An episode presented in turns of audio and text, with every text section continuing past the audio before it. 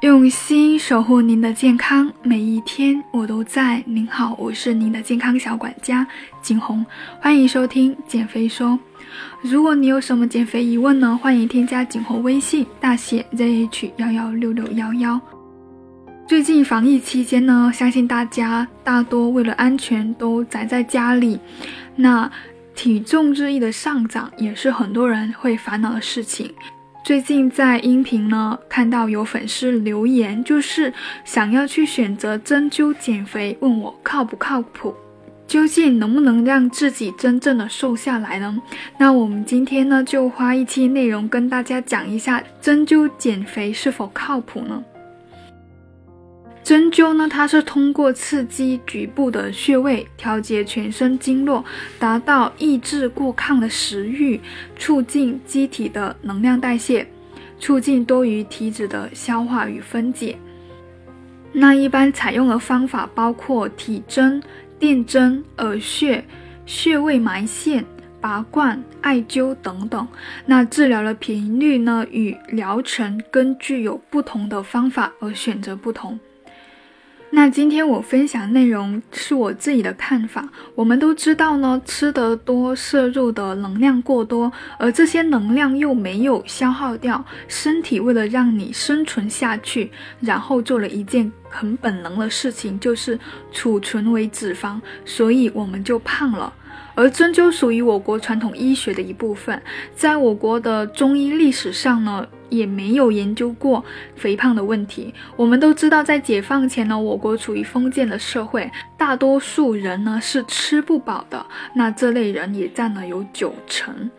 所以在中医历史上呢，还没有把中医和减肥联系到一起。有些宣传说针灸减肥呢，可以提高基础代谢。那基础代谢跟减肥之间的确有一定的联系。那我相信有听过我之前的音频的话，都会知道基础代谢越高，对于减肥的效果来说呢，是有正向的影响。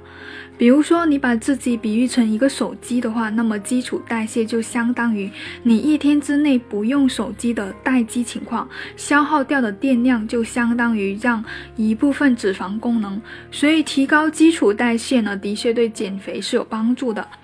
基础代谢或者能量代谢呢，是我们现代科学的理论。那针灸包括传统中医并没有相关的记载。在我看来呢，针灸减肥。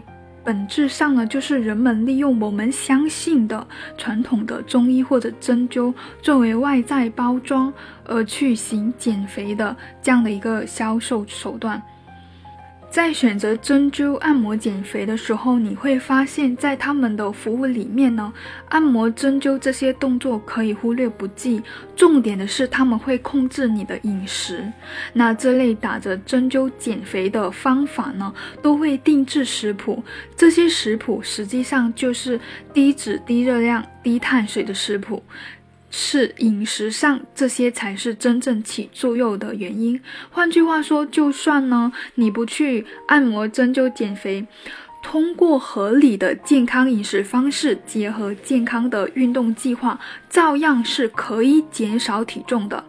那我建议呢，如果有人或者有粉丝想要去尝试针灸减肥呢，一定要。看清楚是否有正规的营业执照，那么经营项目里面是否包括针灸，里面的技师是否有保健按摩师资格证，那这个证呢是否也包含了针灸的技能？不过呢，如果说作为营养师呢，我是比较推荐通过一个健康的减肥方式，就是健康的饮食。管控以及结合运动计划呢，管住嘴，迈开腿，这样的话才能够更好的、健康的减重瘦身。